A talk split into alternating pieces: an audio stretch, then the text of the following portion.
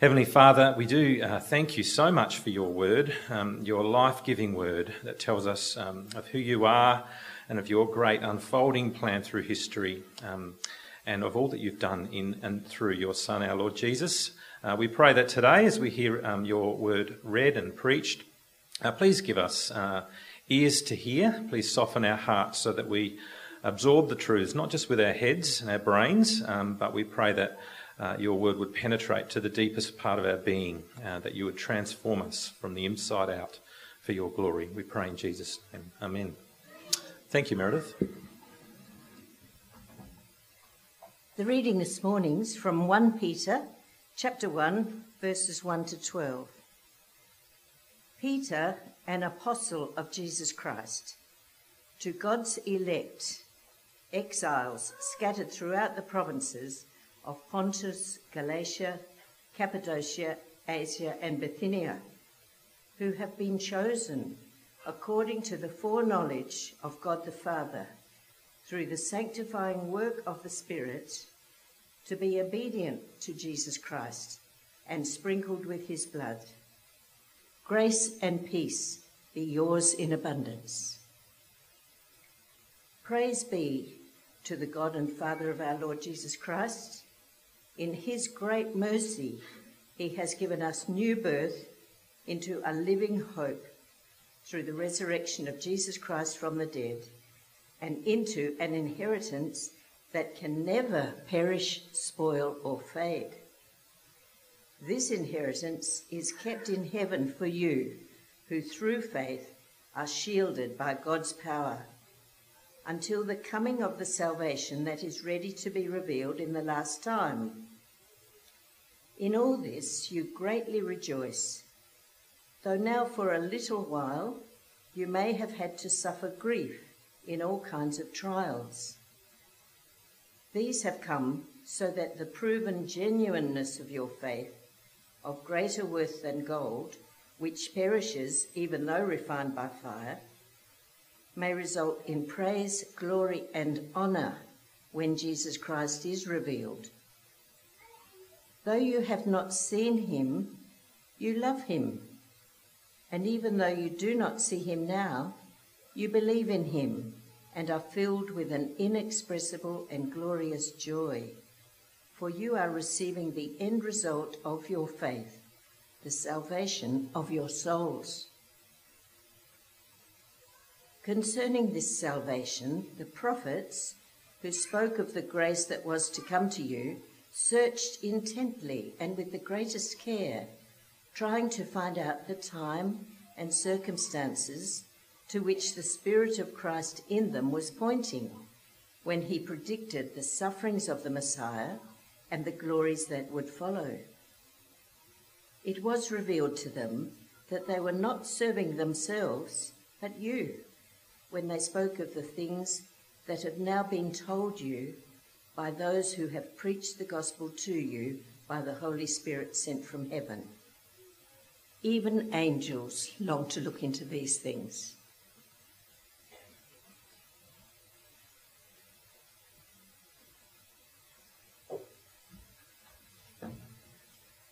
Can I say how good it is to be able to join you live, face to face, and actually be able to sing together? I mean, it's just a wonderful uh, chance to connect together as God's people. And the COVID time's been strange. I was just noticing Duncan leaving the room to go off to his magic couch when the children's song was on. And uh, let me say, it's very unusual to listen to yourself giving announcements, but even more unusual to be led by yourself in prayer. Uh, it's, it's, it's, it has been a strange time. We're, we're going to spend our time looking at that, uh, those opening verses in 1 Peter chapter 1. And if you've got a Bible, that's great. If not, I'll try and signal where we're going. I realise it's a, it's a funny time that we're in. But let me just pray for us as we uh, focus our attention on the living and active Word of God. So let me pray. Heavenly Father, we thank you so much that you're a God who does speak to us. You don't leave us in the dark. And we pray that as we uh, read your word, we'll be refreshed by an understanding of your grace, profoundly at work in our hearts and minds so that we might live for your glory. And we pray it in Jesus' name. Amen. Well, say I met you today for the first time. I just spoke with Sam at the start of the service. Say I met you for the first time. Uh, what would you say about yourself to introduce yourself to me? Uh, if it was me, I'd probably say things like I've been married to Sue for over 40 wonderful years. Right? We have uh, three children. We now have six grandchildren with uh, another one on the way. Our three children are married to three in laws that are they're well suited to. They're all followers of Jesus, and Sue and I like them as well. We think that's a bonus, you know. I'd, I'd tell you things about that. Uh, I'm a pastor. I, when I was about, you know, up until about the age of 25, I had flaming red hair. And when I was at university, I had a beard out here and shoulder length red. Can you believe that? Yeah, I did. It's true. And uh, uh, that was the reality. I barracked for the AFL team that finished bottom of the ladder this year. I'd probably tell you things like that. Say I tweaked the question and I said to you, tell me the thing that's had the most profound effect on your life. That's a different question, isn't it? It's a deeper question about the things that have, have actually fed your sense of who you are. I remember I took my mother on a holiday to Sydney where she'd spent a lot of her life. Uh, when she was about 80 years of age, we were going down one of the main streets of the city, a place she was familiar with, and I was driving, she was in the passenger seat, and she burst into tears. And I said, I said, Mum, what's, what's wrong? You know, and she just burst into tears, and then she told me a secret. Remember, she's 80 years of age, a secret she had never shared with her children or her grandchildren or any of her friends. And the secret was that she was adopted.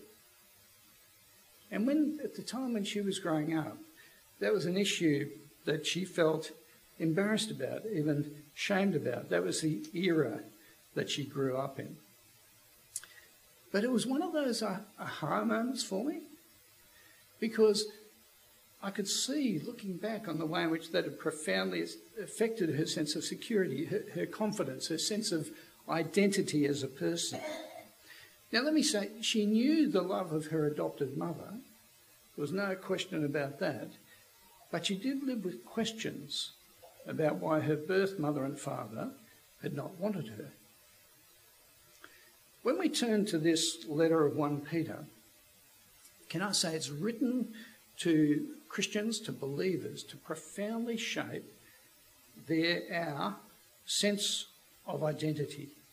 It's a letter written about 64 AD uh, to Christians that were on the, the eastern edge of the Roman Empire. You pick it up in verse 1 to believers in the provinces of Pontus, Galatia, Cappadocia, Asia, and Bithynia. Now, when it mentions Asia there, it's not the Asia we think of, but an area on the sort of northern edge of the Mediterranean Sea. And Peter is writing to a culture where Christians um, are not, were not just being treated with indifference, but they were seen to be subversives, uh, people who are undermining the Roman Empire and the culture of the time, their values. Can I say this, this letter, and particularly these verses we're looking at this morning, they are just as relevant for 21st century believers as first century believers. Because we know what it's like to belong to a minority group in our culture. We know what it's like to be treated with indifference. Uh, we know what it's like to be dismissed for no other reason except for the fact that we're Christians, we are believers. The big idea in the letter actually doesn't come in chapter 1. It's summarised really well for us in chapter 5, verse 12. Let me read it to you, and then we'll come back to chapter 1. Uh, chapter uh, Peter, chapter 5, verse 12. I've written to you briefly, encouraging and testifying that this is the true grace of God. Stand fast in it. This is the true grace of God. Stand fast in it. This letter just reminds us of God's wonderful grace towards us. And today we'll just explore that grace so that we might stand in it, be confident in it. Well, the people Peter is writing to, they're described in the first or the opening verses as exiles scattered. Um, literally, it's exiles of the dispersion. Now, Peter's using Old Testament categories here. He's talking about the people of God who are living away from Jerusalem and the promised land. Uh, if you think Abraham or the Exodus or when God's people were exiled to Babylon, you've got the picture. And the idea is of being a, an expat uh, located somewhere else. Uh, when I was preaching on this passage, I wrote to Maggie Cruz, uh, who's one of our overseas mission workers working in Cambodia. But many of you will know that Maggie has worked for decades in Africa before going to Cambodia sometime in the last 12 months. And I asked her how she'd found the change. And she said the cultures are just so different. You know, um, in Africa, there's a real sort of belly laugh, you know, that they just get into. Slapstick humour. In Cambodia, much more subtle, you know. And uh, in Africa, there's, there's sort of a, an equality of people in a way. In uh, Cambodia, much more hierarchical. The languages are different. Everything, she says, is so different. This is what she, her comment. She said, I, I'm still only six months in, and I'm feeling like a stranger in a strange land. Same idea we capture in the opening verses of 1 Peter chapter 1.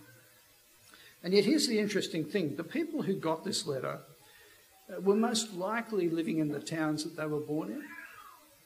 See, they weren't strangers in the sense of having been displaced to other locations. Um, so, in what sense were they exiles scattered?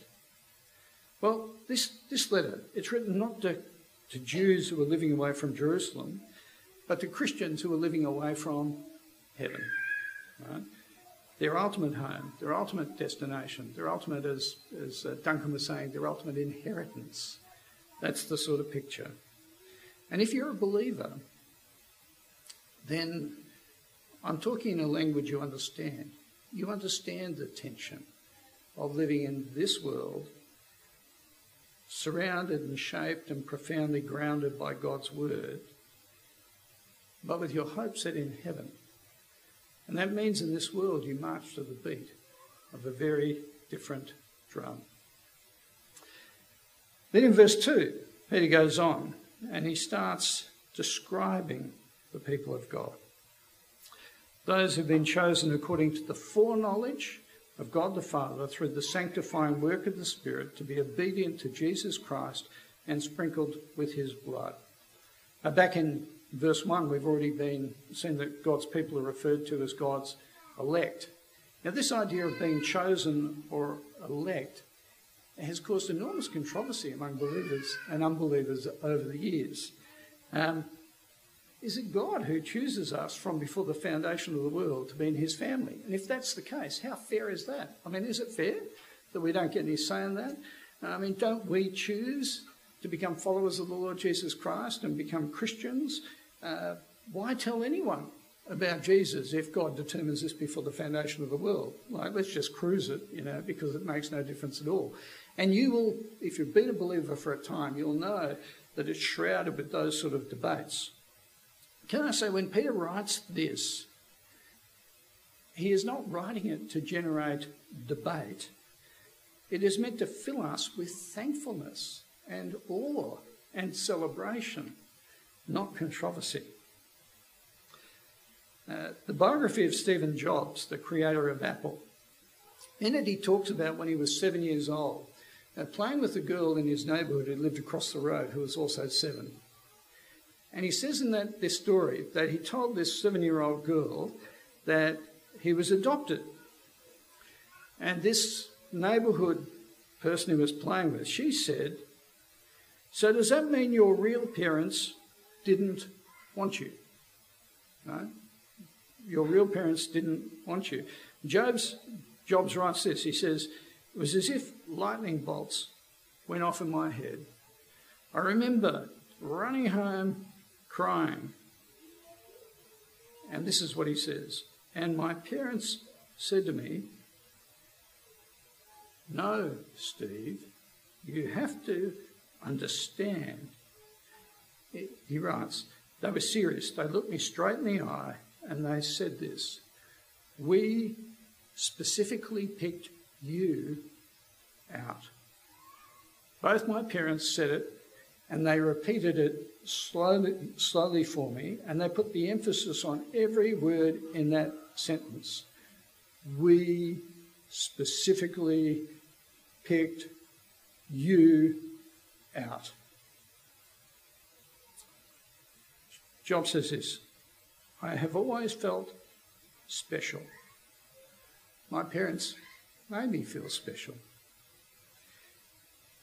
Now, today, are you a believer? Well, if you are, it's because God specifically chose you to be part of his family. That's the reality. The goal, it's not so much that you feel special, although you should, no question about that. But as Alison was reminding us of, it's so, verse 3, we might live for the praise of his glory. That's the point. So, what does it mean to be brought into this family of God? What I'm going to do uh, is to slow down a bit on verses 3 and 4, just so that we can reflect on the profound truths here.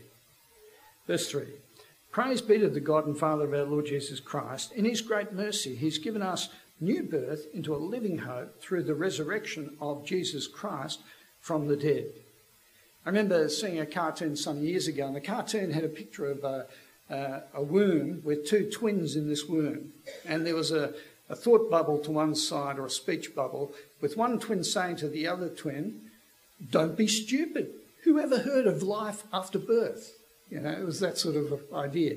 And it's the same sort of concept here. Birth actually does radically change the direction of your life. Uh, in one moment you're in a warm, sheltered environment, and then you're shoved out into a bright, cold, noisy world. Someone shoves a tube down your throat to suck all the gunk out and make you force you to cry, you know, and breathe. I mean, it's a it's a transformative sort of thing. But when Peter talks about new birth here, What's he talking about? Well, it's to start a new life that's dominated by a relationship with God. It's to be given, as he says, a living hope. And what he's doing is contrasting two worldviews at this point. Uh, the first is to be, to be born, to live, to make the most of your 70 to 80 years, and then to die. Right? One way of thinking about it. Or to have new life, new hope, is to be full of hope and confidence about the future beyond your 70 or 80 years. That's the hope that the gospel speaks of. But we do need to understand the way the Bible talks about hope, uh, because the way we tend to use it in 21st century Australia is of a speculative, sort of dreamy sort of thing. You know, I'm hoping that the Crows will win the premiership next year, right? That's what's known as a faint hope. Right? It's just so unlikely to happen, right? But when Peter uses the word hope here in verse 3, he's, de- he's describing a definite thing, something that's currently unseen, but it will happen. See, what grounds this hope? Why is it so secure? Well, verse 3 it talks about new birth into a living hope through the resurrection of Jesus from the dead. See, the resurrection changes everything. Remember that the Peter who's writing this letter is the same Peter who turned his back on the Lord Jesus when he was on the cross, who, when he was dead, just despaired and had no confidence or hope for the future. But his life was totally transformed and turned around because he came face to face with the resurrected Jesus. A real time, real place, historical event. And that changed everything. He then dedicated his whole life to trying to persuade people to put their trust in this Jesus. And ultimately, Uh, if the tradition is right, he also was crucified like his master, upside down, as a choice to be different from the one he followed. How can you risk your life like Peter did. How can you do that? Well, only if you've been born again to a living hope because of your confidence in the resurrection of Jesus from the dead. You hear people say it, don't you? You only live once. You only live once. And if it's true, of course you've got to squeeze the most you can out of these 70 or 80 years because that's all you've got. But if you can be born again, it changes absolutely everything. Your ambitions, your goals, your whole direction in life. I want you to imagine the um, we move through this pandemic, everything changes, the borders open up again, not just locally but internationally, and you start to think about what you might do in terms of travel. And uh, you know, Duncan and Miriam, you know, they because of the senior pastor's wages being increased again, they think, oh, we'll plan a big overseas holiday, right? And uh, so they uh, decide they're going to spend three months over, overseas, leave the grandchildren with Barry and Allison to look after for that time. They're rejoicing and smiling, and that's terrific. And they're planning this holiday, you know, got so much money, we'll do a business class, you know, and uh, plan this three month holiday, right? When they come back, they want everyone to be so jealous of what they've done. They, uh, they decide to take the thousand shots, photos that they've taken of this holiday, and invite all of you around to look at these thousand shots so you can celebrate and rejoice with them at this overseas holiday. Uh? Now, I guarantee, I guarantee, thousand shots, 990 of them won't be taken from the back seat of the taxi on the way to the airport. Uh? That'd be just crazy, wouldn't it? If you were planning that sort of trip. Can I say it's exactly the same for those of us who have new birth into a living hope? You see, 80 years, it's just a scratch on the face of eternity. It is so minor. We have a living hope that's dominated by a future that overshadows our lives now. And it drives our ambitions, our hopes, and all our dreams. And that's why in verse 4 it says you get an inheritance that can never perish, spoil, or fade. This inheritance is kept in heaven for you. Stuff in this world, it just doesn't last. It's exactly like Duncan's t shirt or his, um, his banana fetish, you know. Uh, it all has used by date. The cars we drive, the houses we live in, the running shoes, our bodies, stuff wears out, or it gets stolen, or broken, or whatever.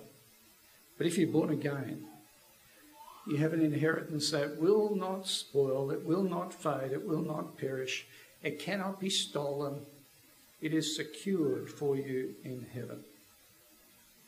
And it will be revealed, verse 5, in the last time, when Jesus winds up the history of our world.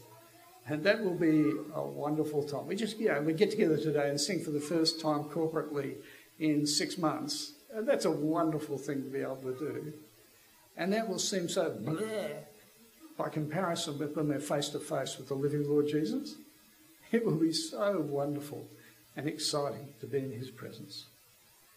And it's that certain hope that sustains us, even during the difficult times. Verse 6 Now, for a little while, you may have to suffer grief in all sorts of trials. A little while. What's he talking about there? Maybe a, uh, a bad week, a bad day, a bad month, a bad year? No, no, he's talking about the period until the last time that's referred to in verse, verse 5. He's talking about the, the little while that is 70 or 80 years in this world. That's the little while that he's referring to. As a follower of Jesus, it's short by comparison with the eternity that is promised. And what are the trials that he's got on view? Helpful thing is when you go through the letter, he actually tells you what they are. He gives examples. And chapter 2, verse 12, it talks about those who accuse you of doing wrong and speak of you as evil. Or in verse 19, it talks about when you suffer unjustly Or in chapter 3, verse 9, when you're insulted and mocked because you're a follower of Jesus. Or in chapter 3, verse 13, when you suffer for doing what is right. Or chapter 4, verse 4, when you're abused because you don't join in unbelievers' wild living. Or in chapter 4, verse 14, when you're insulted because you identify with the Lord Jesus Christ. It actually all sounds pretty familiar, doesn't it? Pretty normal. It is for followers of Jesus. And then in one, chapter 1, verse 7, it says this These trials have come so that the proven genuineness of your faith, of greater worth than gold, which perishes, though refined by fire, may result in praise and glory and honour when Jesus is revealed.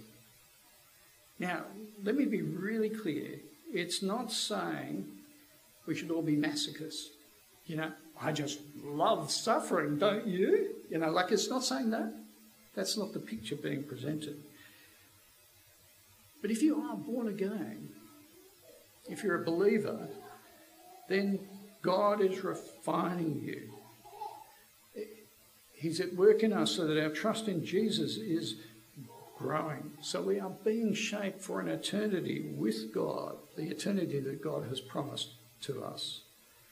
And that clarity is to dominate our hearts right now. And when you know what God is doing, verse 9, it fills us with an inexpressible and glorious joy, even in the trials.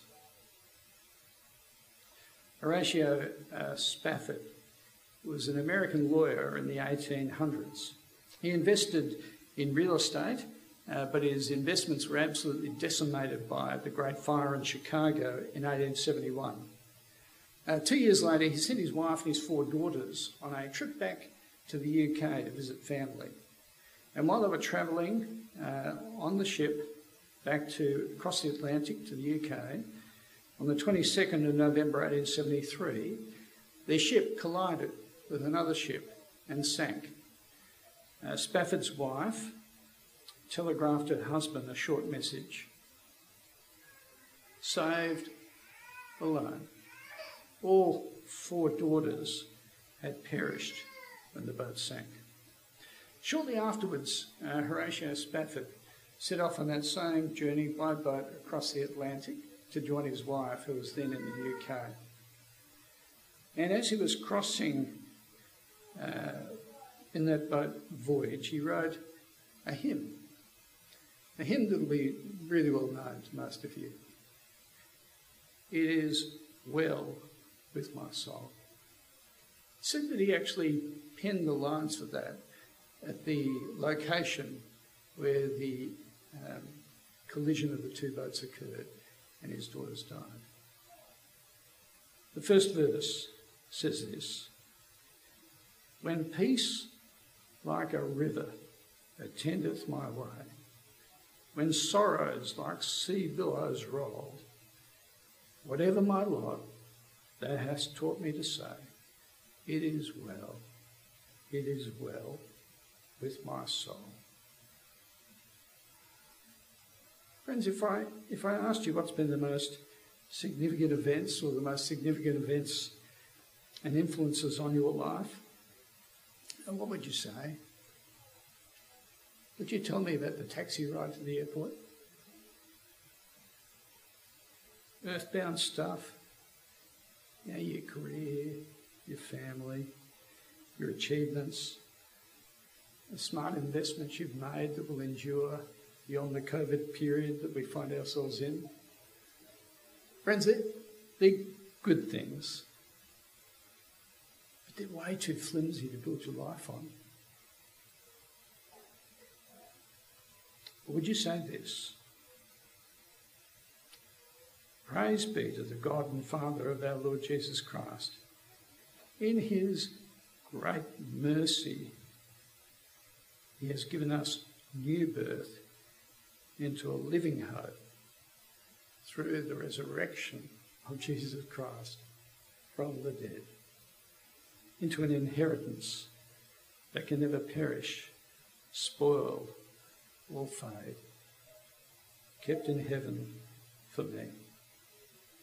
And God's people say, Hallelujah. Let me pray. Heavenly Father, we thank you for the wonderful grace you've shown us in your Son. Father, we pray that we'll be people who celebrate your kindness to, to us and stand firm in the riches of what you've done to secure us for all eternity.